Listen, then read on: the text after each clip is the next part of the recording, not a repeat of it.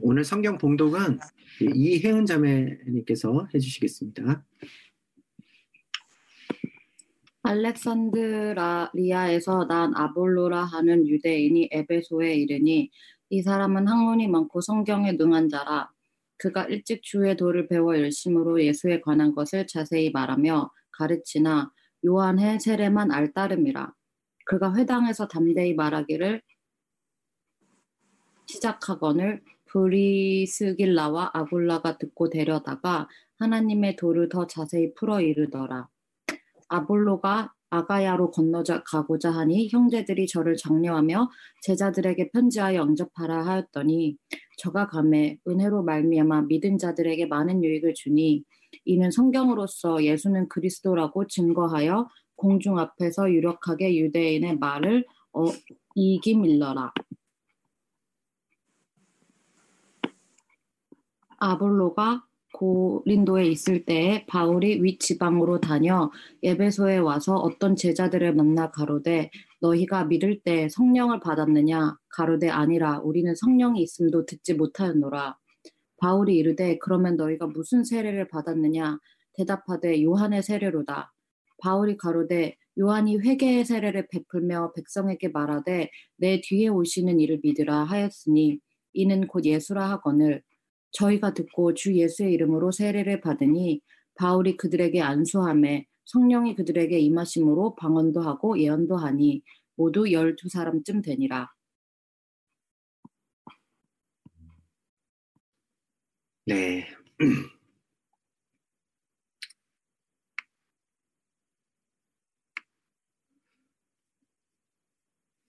네, 우리 오늘 사도행전 18장 후반부부터 19장 초반에 이르기까지 말씀을 가지고 믿을 때 성령을 받았습니까? 라는 제목으로 말씀을 나누도록 하겠습니다.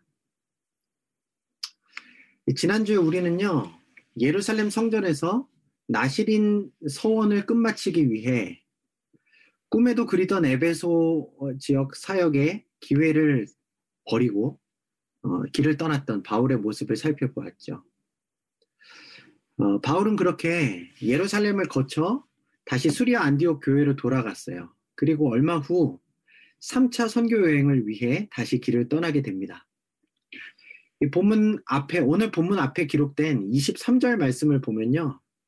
바울의 3차 선교 여행도 2차 선교 여행 때와 마찬가지로 갈라디아와 브루기아, 즉 터키 중남부 지역의 1차 선교 여행 때 세웠던 교회들을 방문하여 형제 자매들을 굳건하게 하는 일부터 시작이 되었죠. 이렇게 바울이 3차 선교 여행을 시작하고 있을 무렵 브리스길라와 아굴라 부부가 머물고 있는 이 에베소에는 새로운 한 인물이 등장하게 되는데요. 오늘 본문 24절을 보니까 그 사람의 이름은 아볼로였습니다. 성경은 그가 알렉산드리아 태생의 유대인이었다. 그리고 언변이 좋았고 성경에 능통한 자였다 이렇게 소개하고 있죠. 그의 고향 알렉산드리아는요. 이집트 북부 나일강 삼각주 근처에 위치한 도시였어요. 그 이름에서도 알 수 있듯이 헬라 제국의 유명한 알렉산더 황제, 대제국을 세운 황제죠. 그 황제가 이집트를 정복하면서 자신의 이름을 따서 그곳에 세운 도시였는데요. 알렉산드리아는 세계적인 무역의 중심지로 성장을 했고요. 또 로마 제국에 이르기까지 계속해서 발전을 거듭한 결과 이 당시에는 수도 로마에 이어서 전체 제국 내에서 2번째로 큰 도시가 되었다고 합니다. 그러니까 규모가 아주 상당한 매우 발전된 도시였죠. 알렉산드리아는 상업은 물론이고 문화와 학문이 매우 발전한 도시였다고 합니다. 특히 그 옛날 시절 자그마치 40만 권의 도서를 소장하고 있던 알렉산드리아 도서관. 네, 어마어마한 규모죠. 40만 권. 네. 그리고 그 알렉산드리아 대학을 중심으로 그리스 로마 시대에 각계각층의 지식인들을 배출하던 곳이 바로 이 알렉산드리아였다고 해요. 오늘 성경 본문에 아볼로가 언변이 좋았다 이렇게 소개되는 말도 단순히 그의 말솜씨가 좋았다라는 정도의 의미가 아니라 그가 이 학문의 도시 알렉산드리아에서 교육을 아주 많이 받았고, 그래서 당시에 유행하던 학문계에 유행했던 웅변술과 수사학을 모두 섭렵하고 있었다라는 뜻입니다. 그러니까 아볼로는 아주 학문적이고 똑똑한 그런 사람이었죠. 거기다 유대인이었던 이 아볼로는요, 자신의 지적인 능력을 바탕으로 구약 성경을 열심히 연구했어요. 여러분, 이 알렉산드리아에서 이 구약 성경이 헬라어로 번역이 되죠. 여러분, 이제 우리 뉴캐슬 드림의 교회 성도들 정도 수준이 된다면 아셔야 되는데, 이 구약 성경이 히브리어로 번역된 성경을 70인경이라고 말합니다. 70명 정도의 유대인 학자들이 모여서 번역했기 때문인데요.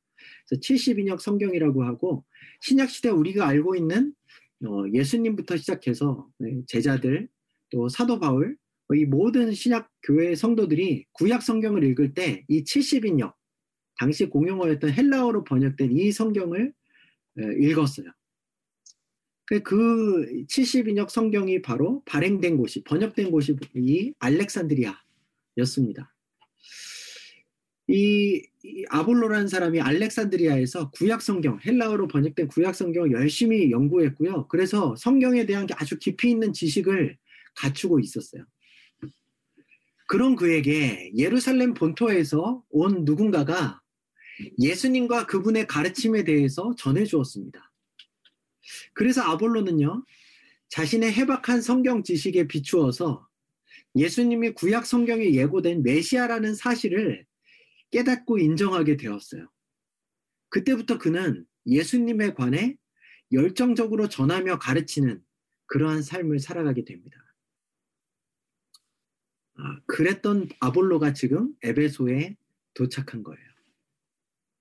아마도 그는 알렉산드리아 지역을 넘어서서 세계 곳곳에 흩어져 있는 유대인들에게까지 예수님이 메시아시라는 사실을 전해야겠다고 마음을 먹고, 유명한, 당시 로마 제국 하에서의 유명한 도시들을 순회하고 있었던 것 같아요.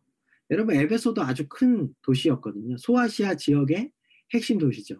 그리고 이후에 아볼로가 에베소를 거쳐서 이 사도 바울이 사역했던 고린도 지역, 그러니까 이 고린도 지역은 그리스 남부의 핵심 도시입니다. 그리스 북부의 핵심 도시는 데살로니카와 또 빌립보였죠. 이렇게 아볼로가 그 유명한 큰 도시들을 순회하면서 예수님이 바로 구약 성경에서 예언된 메시아다라고 유대인들을 향해서 가르쳐주고 싶었던 거예요. 참 좋은 일을 했던 사람이죠. 그런데 25절의 마지막 부분을 보면요, 그처럼 해박한 지식을 가지고 있고 예수님에 대해 열정적으로 전했던 아볼로에게 한 가지 치명적인 한계가 있었다는 사실을 우리가 알 수 있습니다. 그것이 무엇이었나요? 네, 그가 아직 세례 요한의 세례밖에 알지 못하고 있었다는 점이었습니다. 다시 말하면 아볼로는요, 예수님의 이름으로 주어지는 세례에 대해서 무지했다는 뜻이에요. 이게 왜 치명적인 한계인가를 이해하려면 세례 요한이 베풀었던 세례와 예수님께서 베푸셨던 세례의 차이점을 우리가 알아야 합니다. 여러분, 여러분들은 이 두 가지 세례의 차이를 알고 계신가요? 세례 요한의 세례와 예수님이 베푸신 세례의 차이점 말입니다. 여러분, 세례 요한은요, 예수님보다 앞서 등장한 인물이었죠. 그는 요단강에서 물로 사람들에게 세례를 주었습니다. 그때 그가 베푼 세례는요, 회개의 의미를 가지고 있는 세례였어요. 이제 곧 하나님께서 이스라엘 땅에 임하실 것이고, 그래서 무너진 이스라엘 왕국을 회복시키실 것이니 물 세례를 받고 지금까지 하나님을 떠나 죄 가운데 머물던 더러운 삶을 깨끗하게 씻어라. 그렇게 거룩하고 정결한 모습으로 왕이신 그분을 맞을 준비를 하라 라는 의미로 주는 세례가 바로 요한의 세례였습니다. 반면에 예수님께서 베푸신 세례는요, 성령의 세례였어요. 성령의 세례라는 것은 단순히 더러운 죄를 씻어내는 정도가 아니라 각 사람의 마음에 성령님께서 임하셔서 그 존재 자체를 새롭게 변화시켜주는 그러한 세례입니다. 그러니까 물세례, 요한이 주었던 물세례와는 다른 차원의 세례였던 거예요. 여러분, 이 두 세례의 차이를 보다 분명하게 이해하기 위해서 이스라엘 역사 가운데 하나님께서 주신 두 가지 언약, 즉 옛 언약과 새 언약에 대해서 우리가 알아야 합니다. 오늘 좀 어려워지죠? 가끔은 어려운 것도 있어야 우리가 또 지식적으로도 채워질 수 있을 것 같아요. 이 먼저 옛 언약이라는 것은 뭐냐면요, 이스라엘 백성들이 애굽에서 종살이하다 출애굽을 해서 광야로 나가죠. 그래서 도착한 곳이 시내산이었습니다. 그 시내산에서 이스라엘 백성들이 하나님과 언약을 맺어요. 그 언약이 바로 옛 언약입니다. 이 옛 언약은요, 율법을 기초로 해서 세워졌어요.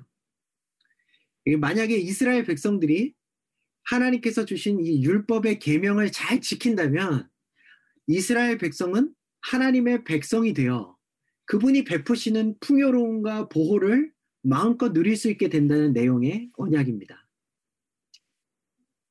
그러나 이후 이스라엘의 역사가 어떻게 되죠? 가나안 땅에 정착한 이스라엘 백성들은요, 시간이 지나면서 점점 율법을 어기기 시작했어요. 하나님의 계명을 떠나고 자신의 욕심대로 행하죠. 심지어 이방 신들을 섬기는 데까지, 자신의 욕심을 채우기 위해 이방 신들을 섬기는 데까지 나아갔습니다. 그렇게 시내산에서 하나님과 맺었던 옛 언약은 완전히 깨뜨려지고요, 그 결과 이스라엘은 더 이상 하나님의 보호를 받지 못하는 백성이 되어 바벨론에게 완전히 멸망당하게 되고 말았습니다. 그런데 여러분, 하나님께서는요, 이스라엘 백성과의 끊어진 관계를 그대로 방치하지 않으셨어요. 그 관계를 회복할 새로운 길을 그들에게 마련해 주셨습니다. 그것이 바로 새 언약이에요. 그럼 새 언약의 내용이 무엇이냐? 여러분, 새 언약도 옛 언약과 마찬가지로 하나님께서 이스라엘 백성의 왕이 되시고 이스라엘 백성들은 하나님의 백성이 된다라는 내용이에요. 하지만 이 두 언약, 옛 언약과 새 언약의 다른 점이 있다면, 어떻게 그런 관계가 유지되느냐, 어떻게 그러한 관계가 회복되느냐 하는 그 방법의 차이입니다. 여러분, 옛 언약에서는요, 하나님께서 돌판에 새겨주신 이 율법의 조항을 이스라엘 백성들이 부지런히 배우고 열심히 노력해서 잘 지켜내야만 하나님과 이스라엘 백성들 사이의 그 긴밀한 관계, 왕과 백성으로서의 관계가 유지되는 방식이었죠. 하지만 그 방법은 이스라엘 백성의 연약함 때문에, 그 절제할 수 없는 욕심 때문에 이 실패로 돌아갔습니다. 그래서 여러분, 새 언약 하에서는요, 아예 하나님께서 타락한 이스라엘 백성들의 마음을 완전히 새롭게 변화시켜 주시기로 하신 거예요. 그래서 이제 그들이 하나님의 뜻대로 살아갈 수 있도록, 그들의 욕심을 절제하고 하나님의 뜻대로 결정하고 행동할 수 있도록 만들어 주신 것입니다. 그리고 그렇게 이스라엘 백성들의 마음을 변화시켜 주시기 위해 하나님께서 행하신 방법이 무엇이냐? 바로 그들의 속에 하나님의 영인 성령님을 보내주시기로 약속하신 것이죠. 그것이 새 언약입니다. 내가 앞으로 너희에게 내 영을 부어줄 것인데, 그렇게 될 때 성령 안에서 너희의 지금 타락한 존재의 중심이 완전히 새롭게 거듭 태어나게 될 것이다. 그래서 이제 너희는 나의 계명을 지킬 수 있는 그런 하나님의 백성이 될 것이다. 그것이 새 언약으로 허락해 주신 하나님의 약속이었어요.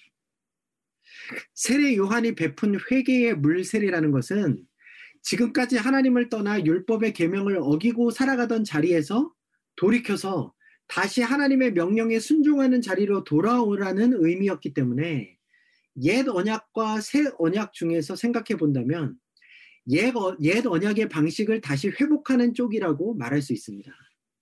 반면에 예수님은 성령의 세례를 베푸심으로 깨뜨려져서 더 이상 효력을 발휘하지 못하는 옛 언약을 대신하고 하나님께서 백성들에게, 이스라엘 백성들에게 주셨던 이 새 언약을 성취하신 거였어요.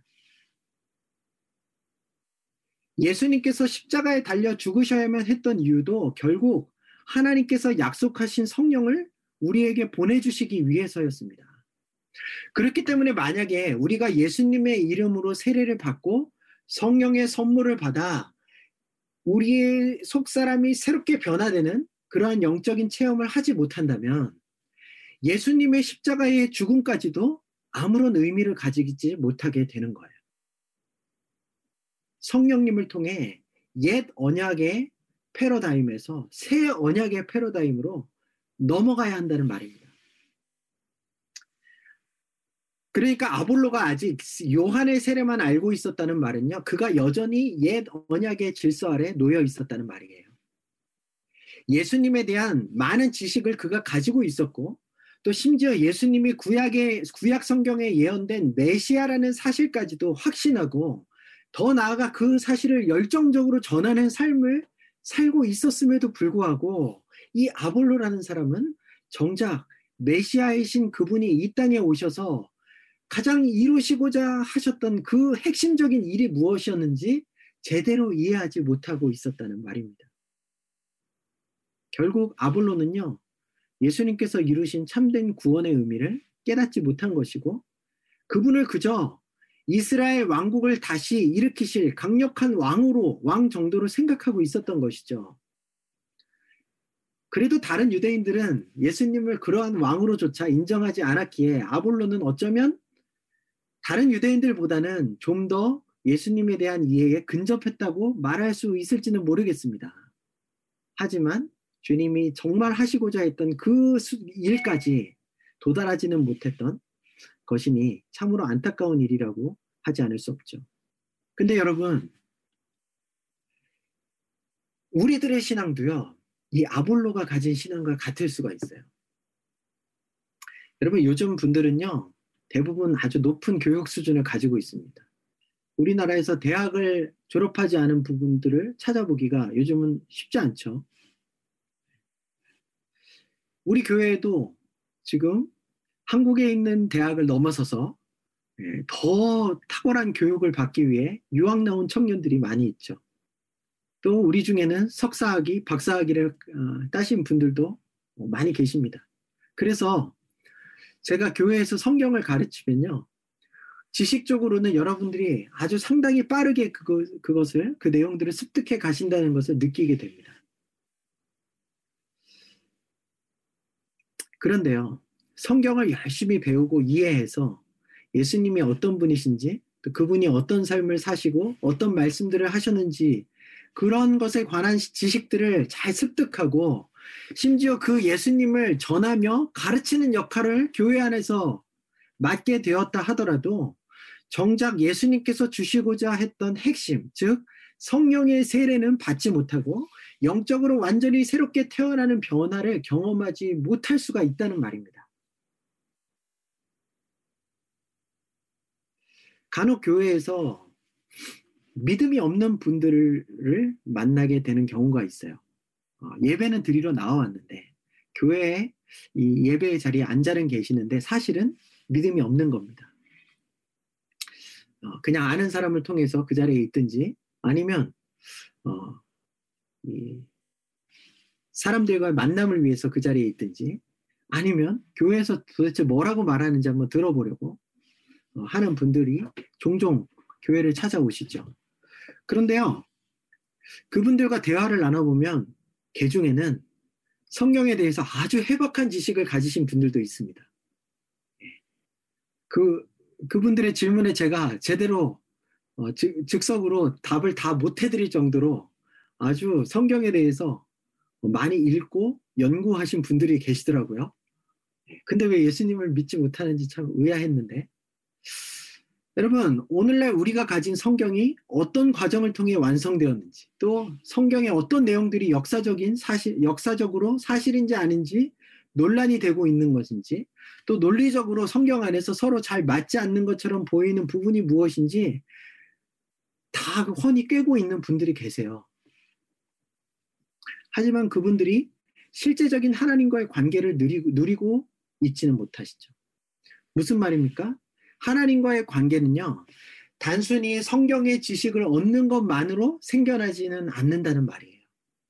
물론 성경을 배우고 예수님에 대한 지식을 얻는 것이 신앙의 출발이 될 수는 있습니다. 신앙의 준비 단계가 될 수는 있어요. 그런데 진정한 신앙인이 되는 것은 주님께서 주시는 성령의 세례를 받고 성령의 사람으로 새롭게 변화되어야만 가능한 일입니다. 만약 그러한 경험을 하지 못했다면 아무리 우리가 교회에 오래 출석하고 아무리 성경에 능통하다고 해도 그 사람은 기껏해야 율법적인 신앙, 옛 언약 체제에서 즉 예수님을 본받아 윤리적이고 도덕적인 선한 삶을 살기 위해 노력하는 그 정도 밖에는 될 수가 없는 거예요. 여러분, 하나님께서 우리에게 허락하신 구원은요, 그런 차원이 아닙니다. 우리의 전 존재가 성령님께 사로잡혀야 하는 거예요. 그래서 성령님께 이끌려 매 순간 하나님의 뜻을 이루는 대로 나아갈 수 있는 것이 바로 하나님께서 계획하신 우리의 신앙의 참된 모습입니다. 우리의 힘과 노력으로 하나님의 기준에 도달하는 것이 아니라 성령님의 능력과 인끄심에 따라 그 기준에 도달하게 되는 것이죠. 그 사실을 아주 분명하게 이해하고 있었던 브리스길라와 아굴라에게 아볼로가 에베소 회당에서 힘있게 전하는 설교는 아무리 예수님이 메시아라고 전하는 내용이 포함되고 있었다고 해도 핵심이 빠진 부족한 메시지로 들릴 수밖에 없었어요.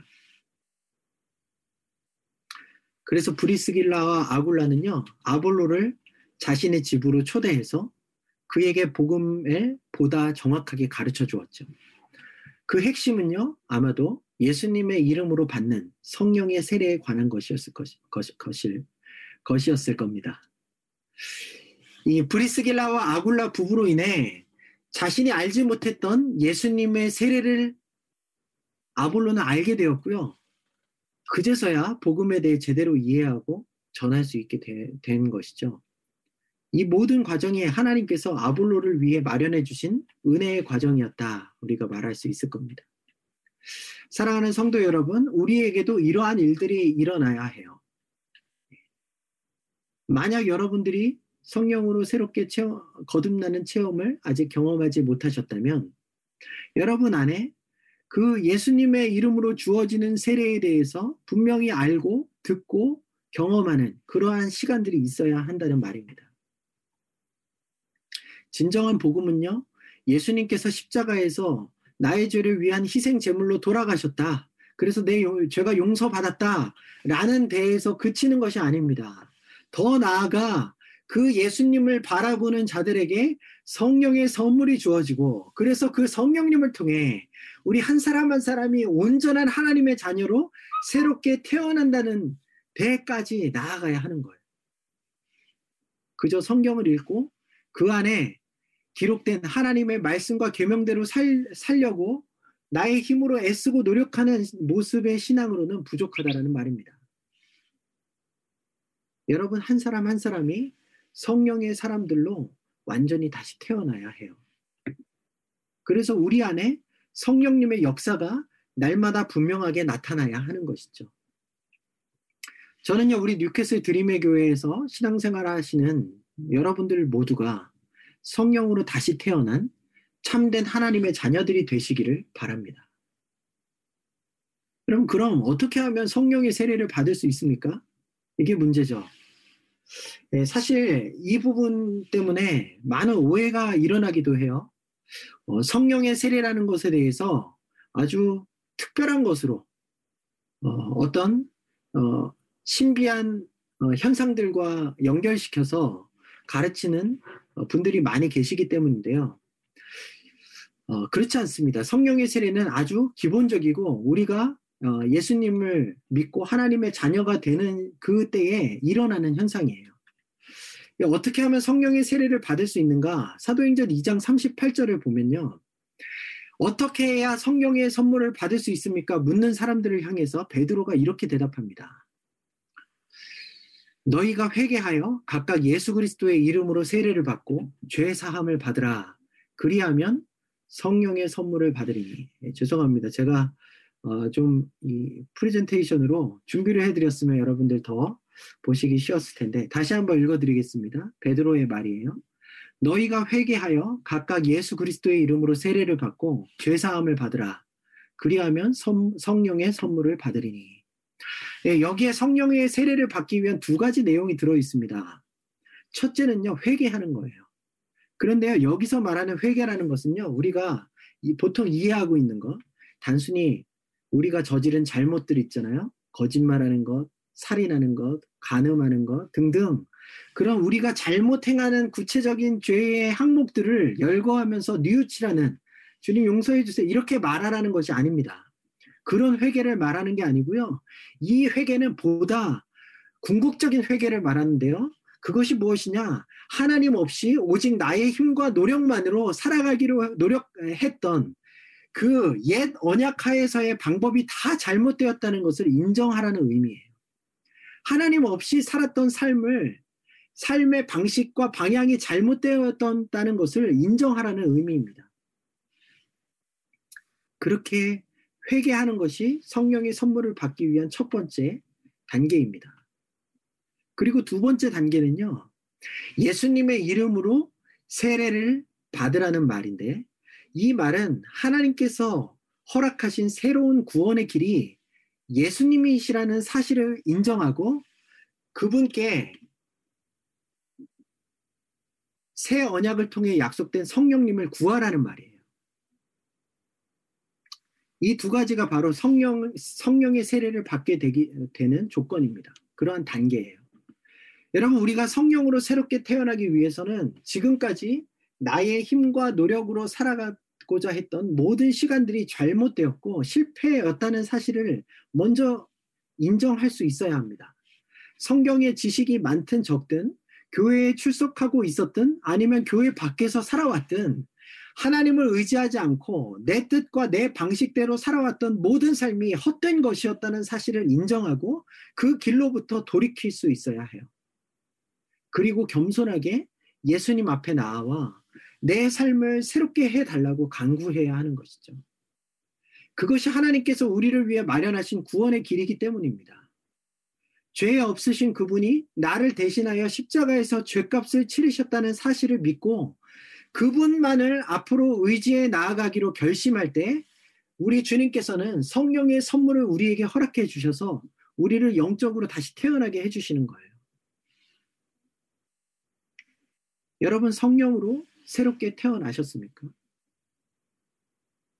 여러분의 지난날에 나의 힘을 의지했던 그 방법이 잘못되었다는 것을 하나님께 고백하셨습니까?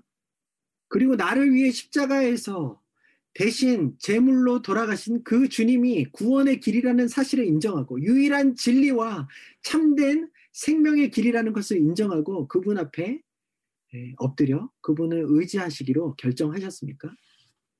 그렇다면 여러분들에게 성령님의 세례가 주어지게 될 거예요. 여러분, 사실 성령의 세례를 받은 사람들은요, 서로 알아볼 수 있게 되거든요.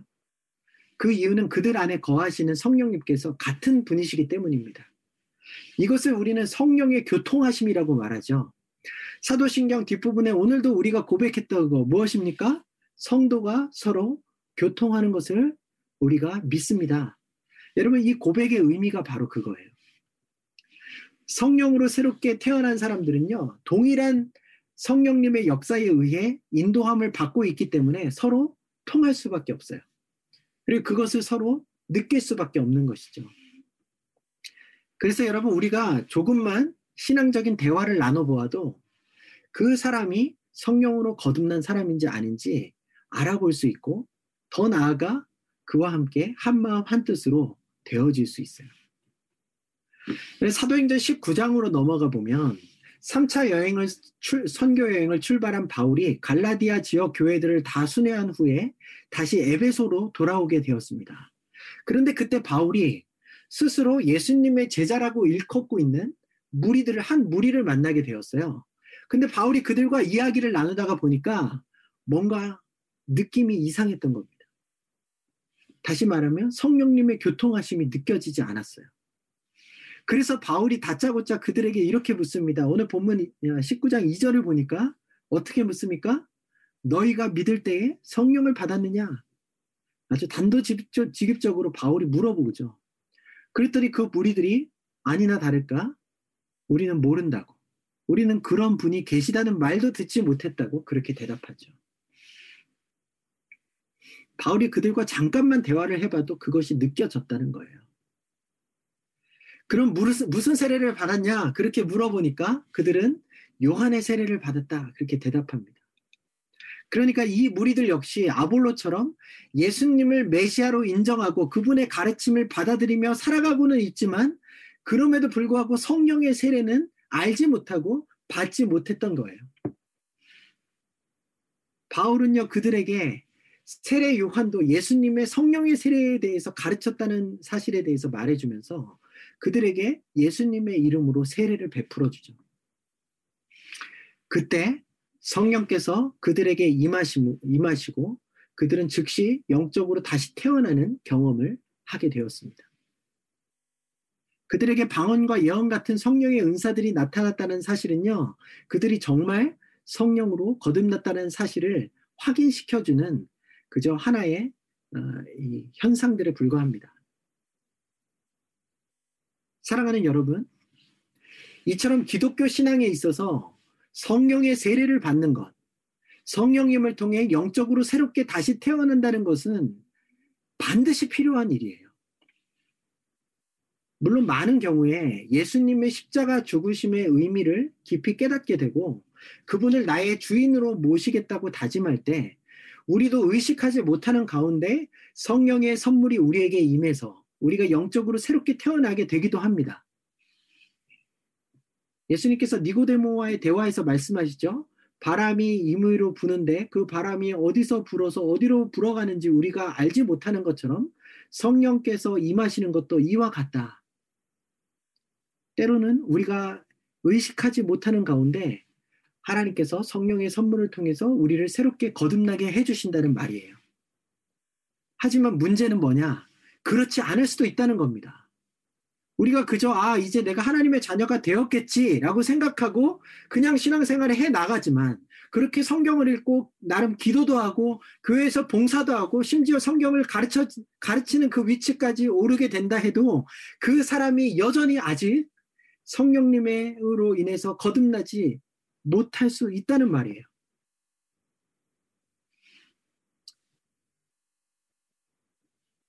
사실 이 문제가 오늘날 이 시대의 교회 가운데 아주 심각한 문제 중에 하나인데 그렇게 되는 이유 중에 가장 큰 이유는요, 교회에서 이루어지는 세례 의식에 대한 잘못된 이해 때문입니다. 여러분, 세례는요 단순히 지적인 동의를 확인해 주거나 그 사람이 지적으로 예수님을 주로 고백하게 했다고, 예수님의 십자가를 믿었다고 그렇게 말했다는 것을 확인하거나 아니면 교회의 구성원으로 받아들여 준다는 이런 통과 의례가 아닙니다. 엄밀하게 말하면요, 예수님 앞에 나와서 진정한 회개를 드림으로 성령의 선물을 받게 된 사람에게, 그렇게 확인된 사람에게 그가 새롭게 태어난 것을 축하하고 인정하는 의미로 거행돼야 하는 것이 교회의 세례 의식이에요.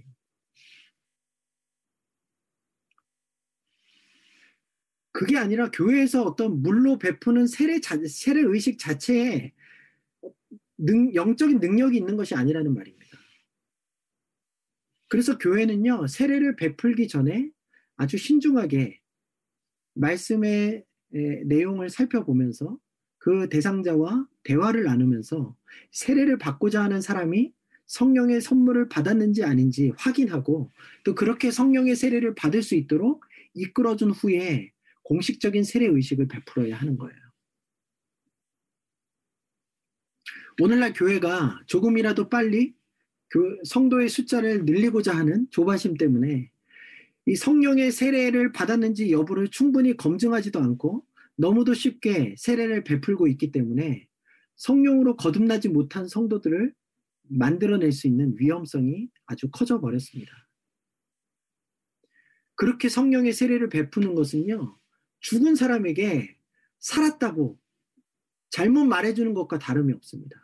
병원에서 의사가 중병에 걸려인 환자에게 여전히 그 병에서 치유받지 못했음에도 불구하고 병이 다 나았다고 선고하고 안심하라고 말하는 것과 같은 것이죠. 여러분, 그러므로 이제부터라도 우리가 함께 스스로 우리들 자신들의 신앙을 점검하고 내가 과연 성령의 세례를 받았는지를 돌아볼 수 있었으면 좋겠어요. 성령을 받은 사람들에게는요, 여러분, 그 증거들이 나타납니다. 성령께서 우리 안에서 일하시는 것들을 우리가 느낄 수 있게 된다는 거예요. 우리가 말씀을 읽고 또 들을 때 성령께서 그 말씀을 깨닫게 해주시고요. 그 말씀 가운데 우리가 무너져 내릴 수 있도록 우리의 속사람이 완전히 변화돼서 하나님 앞에 말씀과 잘못되어 가던 우리의 모습을 발견할 수 있도록 성령께서 우리 가운데 그런 일을 행하십니다. 여러분 안에 그러한 일들이 나타나고 있어야 하는 거예요. 여러분, 우리가 기도할 때요, 우리의 생각으로 우리가 생각하는 말들로 내가 이렇게 하나님께 한번 말씀드려 봐야겠다, 이렇게만 기도하는 것이 아니라 기도의 자리에 앉아 있을 때 성령께서 우리의 마음을 감동시켜 주셔서 내가 생각하지 못했던 하나님과의 깊은 대화의 자리로 우리를 이끌어 가시는 것들을 우리가 경험할 수 있어야 돼요. 그게 성령께서 우리 안에 거하시고 우리를 새롭게 해주셨다라는 증거입니다. 우리가 주님을 찬양할 때요, 그저 이것이 예배의 하나의 순서구나, 그냥 곡조가 아름답구나, 그 내용의 가사가 참 아름답구나, 그렇게 생각되는 것이 아니라 성령으로 거듭난 사람들은요, 그 찬양의 순간이 우리가 정말 살아계신 하나님을 만나는 시간이 되어지는 거예요. 하나님께서 그 찬양의 고백 가운데 우리를 새롭게 하시고 우리에게 새 힘을 주시고 기쁨을 부어주시는 것들이 우리 안에 경험되어집니다. 만약 그런 일들을 내가 잘 느끼지 못하고 있다면 고민해 보셔야 되는 거예요.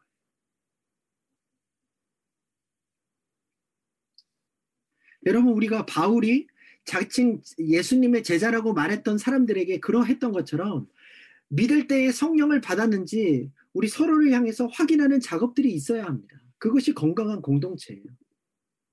바라기는 브리스길라와 아굴라 부부처럼 정확한 복음의 메시지를 이해해서 아직 성령의 세례를 알지 못하는 사람들에게 그것이 무엇인지를 정확하게 가르쳐줄 수 있는 성도들이 우리 교회 공동체 안에 많이 일어날 수 있었으면 좋겠습니다. 그래야 누구든 어떤 사람이든 우리 교회 안에 왔을 때 그가 성령 안에 거듭나게 되어서 하나님의 자녀까지 되어지는 일들이 일어날 수 있겠죠. 목사가, 또 사모가, 장로님과 권사님이, 또 집사님이, 또 리더들이, 더 나아가 성도들 한 사람 한 사람이 그러한 성령의 사람, 성령의 세례에 대해서 무지하지 않는 사람, 성령의 역사를 분별하며 성령의 교통하심으로 함께 교제하며 가르칠 수 있는 사람들이 될 수 있기를 소망합니다. 여러분, 신앙의 핵심은요, 그렇게 성령님을 따르는 거예요. 성령님 외에 하나님의 뜻을 이룰 수 있는 방법은 우리에게 주어져 있지 않습니다. 구원의 길도 없습니다. 십자가의 길이 바로 성령의 길이에요. 성령님의 은사와 능력이 아니고서는 우리는 절대로 하나님의 나라를 세워갈 수도 없고 그 나라의 백성이 될 수도 없습니다. 여러분, 이 시간에 여러분의 마음을 다시 한번 주님께 활짝 여시고 성령의 선물을 구하시기를 바라요. 그 선물을 받아 누리실 수 있기를 바랍니다. 하나님께서는 구하는 자에게 성령을 주시겠다고 분명히 약속하셨죠. 악한 자라도 자식에게 좋은 것으로 줄 알거든 하물며 하나님께서 밤낮 부르짖는 성도에게, 그 하나님의 자녀에게 성령의 선물을 주시지 않겠느냐, 오래 참으시겠느냐, 하나님께서 그렇게 말씀하셨습니다. 여러분, 성령으로 새롭게 태어나게 해달라고 하나님께 이 시간 요청하시기를 바라요. 그 하나님의 은혜가 오늘 이 시간에 주어질 줄을 믿습니다. 여러분, 성령님을 의지해서 신앙생활을 해나가야 된다는 사실을 알고 계셨고 또 그 성령님을 경험하셨음에도 불구하고 여전히 성령님을 의지하는 방법이 아니라 나의 계획과 나의 노력과 나의 지식적인 것들로 신앙생활을 이어나가고자 하는 잘못된 방향으로 나가고 계신 분들이 계셨다면 오늘 이 시간에 다시 한번 성령님께 여러분들의 중심을 내어드리실 수 있기를 바랍니다. 내 안에 거하시는 성령님, 나를 새롭게 변화시켜 주셨던 성령님, 이제 나의 신앙의 길을 오직 당신을 따라서 걸어가기를 원합니다. 날마다 제게 새로운 하나님의 뜻을 가르쳐 주십시오. 제가 어떠한 방향을 바라보아야 될지, 어떠한 결정들을 내려야 될지, 누구에게 나아가야 할지, 어떤 말을 선포해야 될지 성령께서 제게 가르쳐 주십시오. 제가 그것을 따라가겠습니다. 다시금 성령 중심의 신앙으로 회복되시는 여러분이 되시기를 바랍니다. 여러분 혹시라도 성령님에 대해 아무리 고민해 보아도 잘 이해가 되지 않거나 아직 내가 성령으로 거듭난 사람인지 아닌지 잘 모르시는 분들이 계시다면요, 여러분 걱정하지 마시고 제게 말씀해 주셨으면 좋겠어요. 여러분 제가 도와드리겠습니다. 제게 말씀하시는 것이 부담스러우시다면 여러분 주변에 저보다 좀 편안하게 생각되시는 신앙의 선배들을 찾아가셔서 꼭 도움을 구하세요. 여러분 이것은 해도 좋고 안 해도 좋은 그런 문제가 아닙니다. 너무나도 심각하고 시급한 문제예요. 여러분들의 신앙생활에 있어서 반드시 점검되어야만 하는 중요한 문제입니다. 여러분의 영적인 생명과 죽음을 판가름하는 일입니다. 우리가 성령으로 거듭나게 될 때 비로소 우리는 하나님께서 계획하신 너무나도 풍성한 삶을 경험할 수 있게 되는 거예요. 시간이 너무 한정되어 있기 때문에 제가 성령님을 의지해서 살아가는 이 신앙생활에 대해서 하나하나 모두 다 이 시간에 다 가르쳐 줄 수 없는 것이 안타깝습니다. 하지만 제가 앞으로 말씀을 전하는 가운데 지금까지도 그래왔듯이 성령님과 동행하며 신앙생활을 해가는 방법에 대해서 가능한 쉽게 여러분들에게 모든 것들을 다 가르쳐드리기 위해서 노력해 가겠습니다. 여러분 이 예배에 참석하신 여러분들 모두가 그렇게 성령의 사람들로 세워져 가고, 그렇게 해서 우리 뉴캐슬 드림의 교회가 성령께서 충만하게 역사하시는 성령의 교통하심을 우리 모두가 누릴 수 있는 그러한 성령 공동체로 설 수 있기를 주님의 이름으로 축원합니다. 좋으신 주님 은혜를 감사합니다. 이 시간 우리가 하나님의 말씀에 의지하여 성령의 은혜를 구하였사오니, 오 주님, 우리 주님께서 약속하신 성령의 세례를 우리 가운데 충만하게 부어주시옵소서. 하나님, 우리 뉴캐슬 드림의 교회 가운데 함께 신앙생활을 하고 있는 모든 형제자매들 한 사람도 빠짐없이 성령으로 거듭난 자들이 되게 하여 주시옵소서. 하나님의 자녀로 생명 가운데로 다시 아버지 새롭게 세워지는 그러한 하나님의 사람들 다 될 수 있기를 소원합니다. 하나님 아버지, 교회에서 신앙생활을 오래 했을지라도 또한 하나님의 성경을 배워서 예수님에 대해서 많이 알고 있다 할지라도 그것이 정말 성령으로 거듭나는 데까지 이르지 못한다면 아무 소용없는 헛된 것임을 우리가 깨달았습니다. 주님, 이 시간 그 주님을 의지하며 성령의 은혜를 구하는 모든 자들에게 한없이 주님의 성령을 부어주시옵소서. 성령님으로 인하여서 우리가 새롭게 되어 성령님 의지하여 하나님께서 정말 원하시는 뜻을 이루어드리는 우리 모두가 되게 하여 주시기를 원합니다. 우리가 예배할지라도, 또 우리가 기도하며 말씀을 묵상할 때에도, 우리가 모여 함께 교제하는 시간 가운데도 그러한 성령의 교통하심이 아름답게 나타나는 뉴캐슬 드림의 교회가 되게 하여 주시옵소서. 성령을 경험하고도 성령의 이끄심이 아닌 나의 마음과 나의 계획과 나의 생각과 지식대로 신앙생활을 하여 나가고 있던 형제 자매들이 있다면 주님께서 긍휼히 여겨주셔서 다시금 성령께서 세미하게 우리를 이끌어 가시는 그 음성을 듣고 그것에 따라 하나님 앞으로 나아가는 그러한 신앙의 자리로 회복될 수 있는 은혜도 허락하여 주시기를 소원합니다. 하나님 아버지, 우리 뉴캐슬 드림의 교회가 그러한 성령의 공동체로 서게 되어서 하나님께서 귀하게 사용하시고 주님의 복음이 살아 숨쉬며 하나님 이곳에 하나님께서 보내주신 모든 영혼들을 하나님의 생명으로 능히 살려내는 그러한 능력 있는 생명 공동체로 설 수 있도록 주님께서 은혜 베풀어 주시옵소서. 감사드리며 모든 말씀 우리 주 예수 그리스도의 이름으로 기도합니다. 아멘.